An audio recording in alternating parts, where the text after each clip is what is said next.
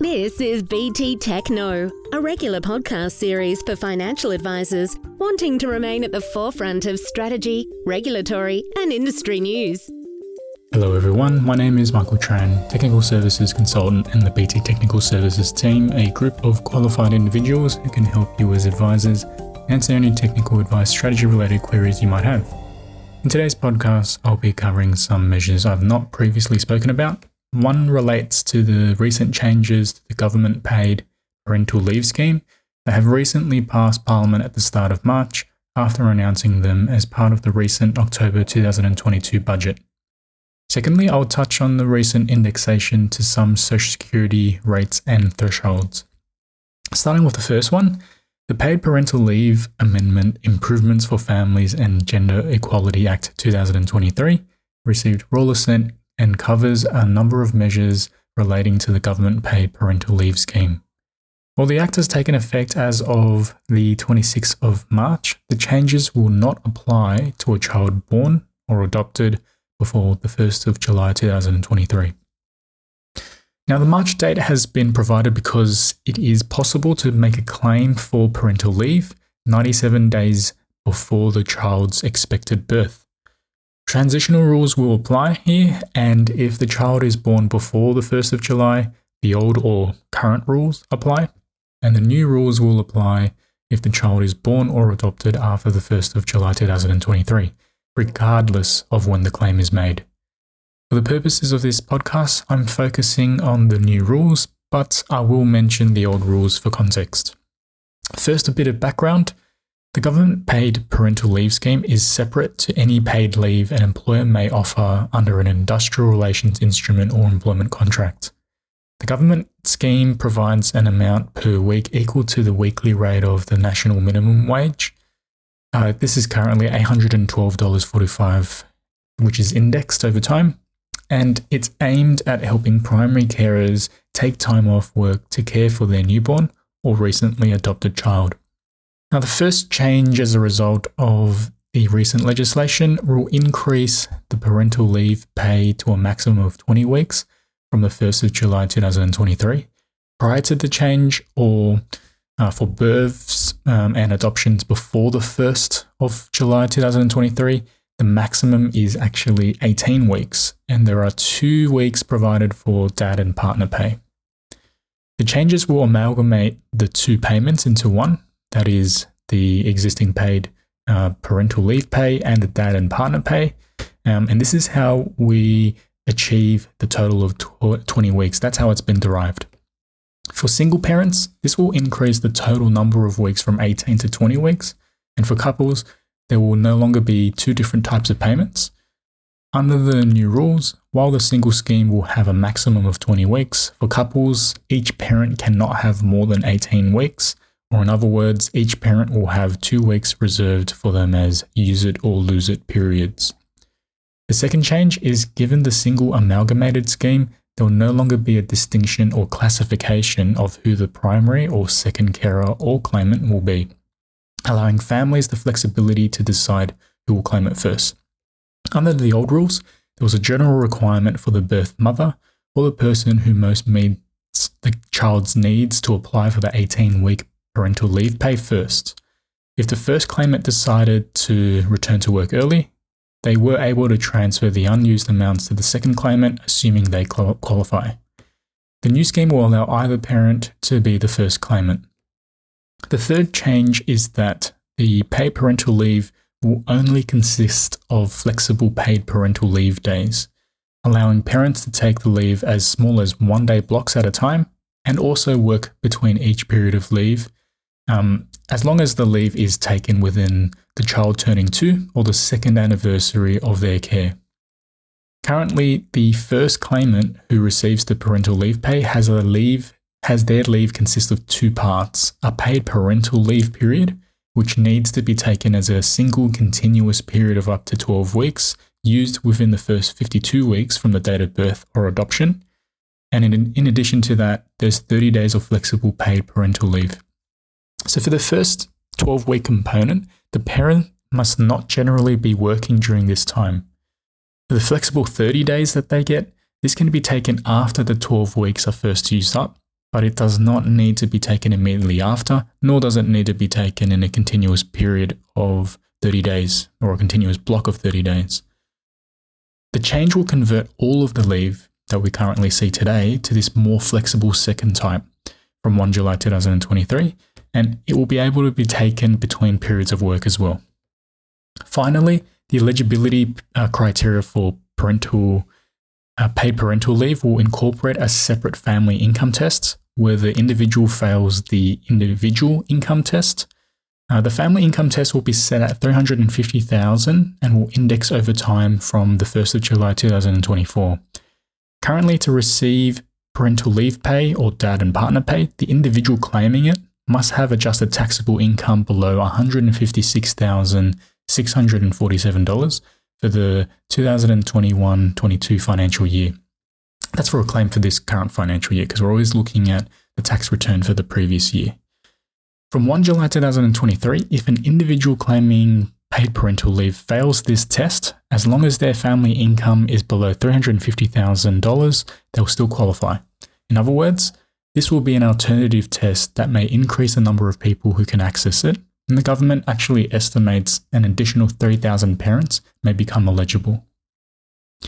I mentioned that these changes follow the October budget's announcements regarding this measure, but what was not covered in this change that was proposed was the progressive increase to the total number of weeks, increasing by two weeks every financial year until it hits 26 weeks from 2026 27 financial year.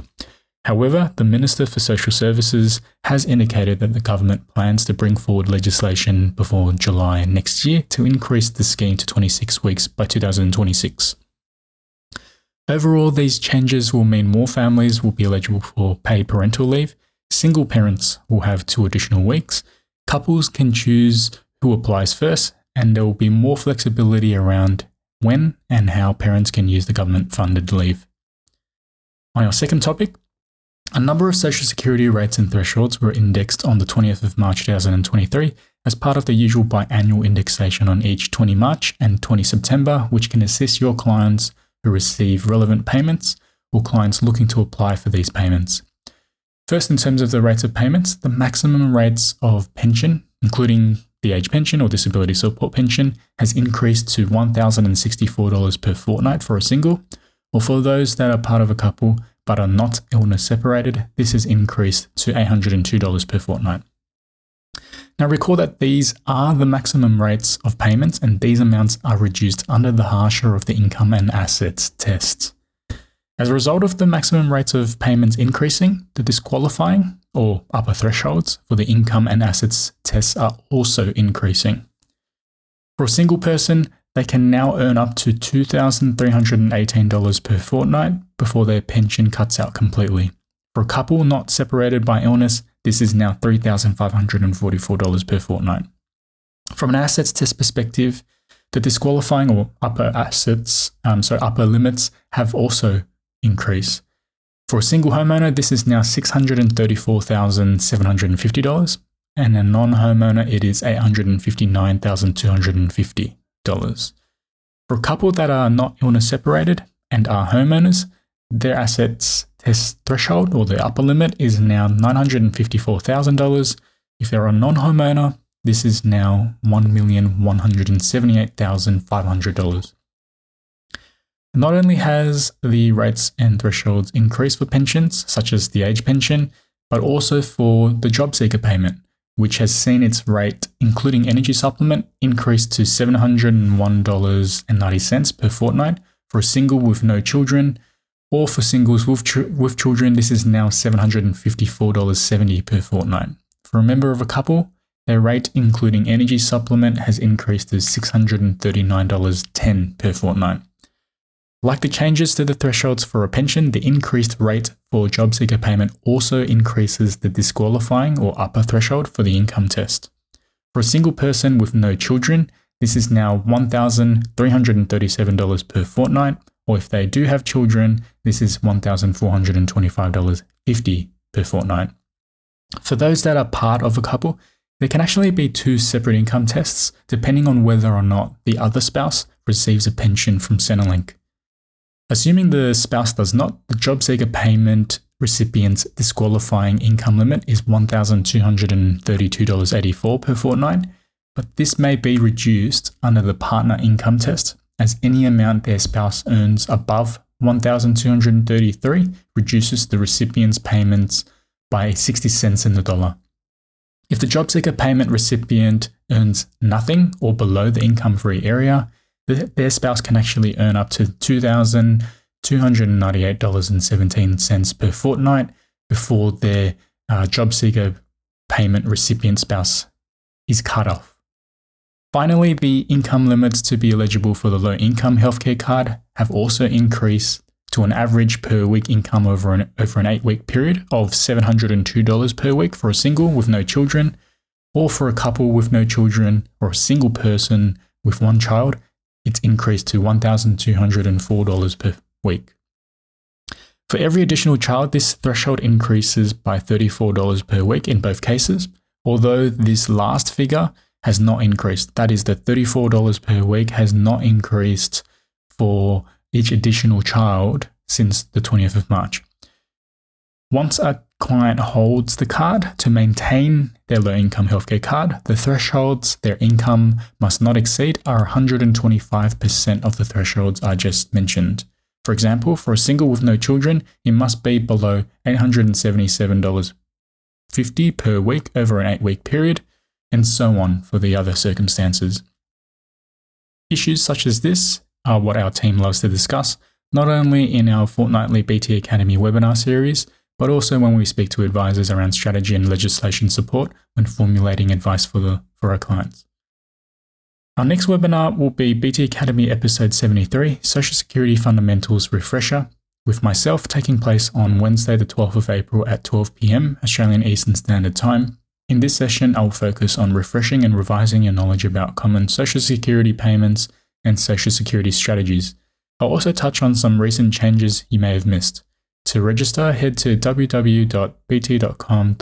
forward slash professional and follow the links to the BT Academy webinar series. Like all our webinars, the session will be available on demand if you can't join us live, and all sessions are accredited for CPD purposes. In the meantime, if you have any technical questions, you can contact the BT Technical Services team on 1800 655 901 or by email to technical at btfinancialgroup.com. Thanks for joining me, and until next time, bye for now. BT Tech knows, and now you know. Join us next time to keep ahead of the curve for strategy, regulatory, and industry news. This podcast is being developed for financial advisor use only and provides general information only. It does not take into account any particular individual's objectives, financial situations, or needs.